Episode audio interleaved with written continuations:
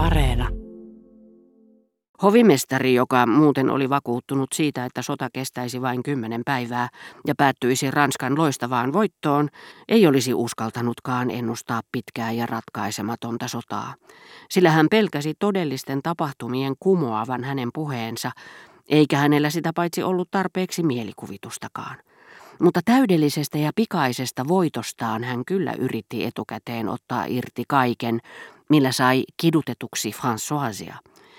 Taitaa käydä huonosti, sillä monet eivät kuulemma halua marssia. Siellä 16-vuotiaat pojat itkevät. Vain ärsyttääkseen Françoisia hän puhui ikävistä asioista, mitä sanoi pistelemiseksi, läksyttämiseksi, vitsailemiseksi. 16-vuotiaita, voi pyhä neitsyt, François sanoi, mutta ei aivan uskonut. Puhetta oli, että otetaan yli 20-vuotiaita. Nämähän ovat vasta lapsia. Lehdet ovat tietenkin saaneet määräyksen olla kertomatta siitä. Koko nuoriso sinne eteen pannaan, eikä niistä paljon jäljelle jää. Toisaalta se tekee hyvääkin. Isketään kunnolla suonta ja sehän on tarpeen aika ajoin. Lähtee kauppa taas käyntiin. Ja tietty, jos liian nuoret pojat epäröivät, ne ammutaan siihen paikkaan. Tusina kuulaan ahkoihin, pum. Toisaalta näin sitä pitääkin. Ja mitä se upseereja liikuttaa? He nostavat pesetansa eivätkä muuta pyydä. François kävi noiden keskustelujen aikana aina niin kalpeaksi, että pelättiin hovimestarin vielä tappavan hänet sydänkohtaukseen. Ei François silti pahoja tapojaan hylännyt. Kun luokseni oli tullut joku nuori nainen ja minä satuin lähtemään hetkeksi huoneestani, näin jaloistaan vaivaisen vanhan palvelijattaren kiivenneen tikkaiden ylimmälle askelmalle vaatehuoneessa, mukaan etsimään jotakin minun palttootani, tarkastaakseen, etteivät koit olleet käyneet sen kimppuun. Mutta todellisuudessa hän oli siellä kuuntelemassa meitä. Huolimatta moitteistani hän piti kiinni salakavallasta kyselemistyylistään, tavastaan käyttää kiertoilmauksia, jotka olivat jo jonkin aikaa alkaneet sanoilla kaippa ilmeisesti. Hän ei uskaltanut kysyä minulta, onko rouvalla oma talo, vaan kohotti katseensa ujosti kuin kiltti koira. Kaippa ilmeisesti tällä rouvalla on oma talo välttäen suoraa kysymystä ei niinkään kohteliaisuuttaan, vaan ollakseen näyttämättä uteliaisuuttaan. Palvelijat, joista pidämme eniten, etenkin sitten kun he ovat melkein lakanneet tekemästä virkaansa kuuluvia palveluksia ja osoittamasta meitä kohtaan kunnioitusta, pysyvät aina valitettavasti palvelijoina ja korostavat aina vain selkeämmin oman säätynsä rajoja, jotka me haluaisimme häivyttää, luullessaan tunkeutuvansa pitemmälle meidän säätyymme. Ja niinpä François tapasi usein puhutella minua pistelläkseen, niin kuin hovimestari olisi sanonut, omituisilla lausahduksilla, jollaisia yläluokkainen henkilö ei olisi käyttänyt. Minulla oli esimerkiksi kuuma ja hiki helmeili otsallani, mitä en huomannut, ja François tuumasi salaten ilonsa, vaikka se oli yhtä syvä, kuin jos kyseessä olisi ollut vakava sairaus. Herrahan on hiestä märkänä. Ja hämmästeli sitä kuin jotakin outoa ilmiötä, hymyili hiukan ylenkatseellisesti, kuten sopimattomalle teolle ainakin. Herra on lähdössä ulos, mutta on unohtanut panna solmion kaulaan mutta säilytti silti äänessään huolestuneen sävyn, jonka tarkoitus oli tehdä puhuttelun kohde levottomaksi tilastaan. Aivan kuin minä olisin ollut ainoa hikoileva ihminen koko maailman kaikkeudessa.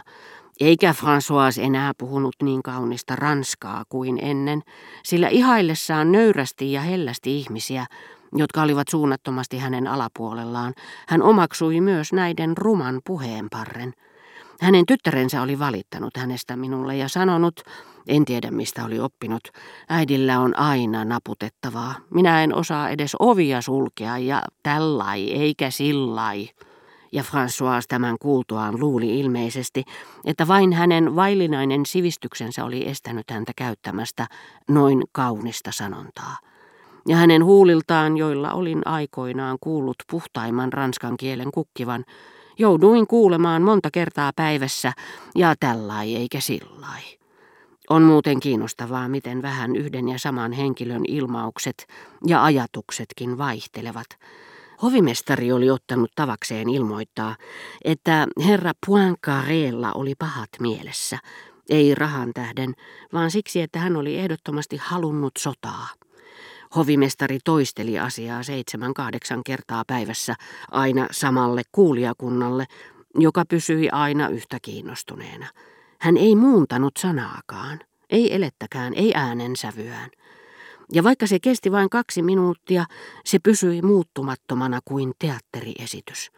Hovimestarin kielivirheet turmelivat Françoisin puhumaan ranskaa yhtä paljon kuin tyttärenkin virheet. Hovimestari kuvitteli, että laitos, jota herra de Rambuteau oli eräänä päivänä harmikseen kuullut Germantin herttuan sanovan Rambuteaun paviljongiksi, oli nimeltään Pisaari. Hän ei ilmeisesti ollut lapsena kuullut O-kirjainta, ja sana oli jäänyt sellaisena hänen mieleensä. Hän lausui sanan aina ja jatkuvasti väärin.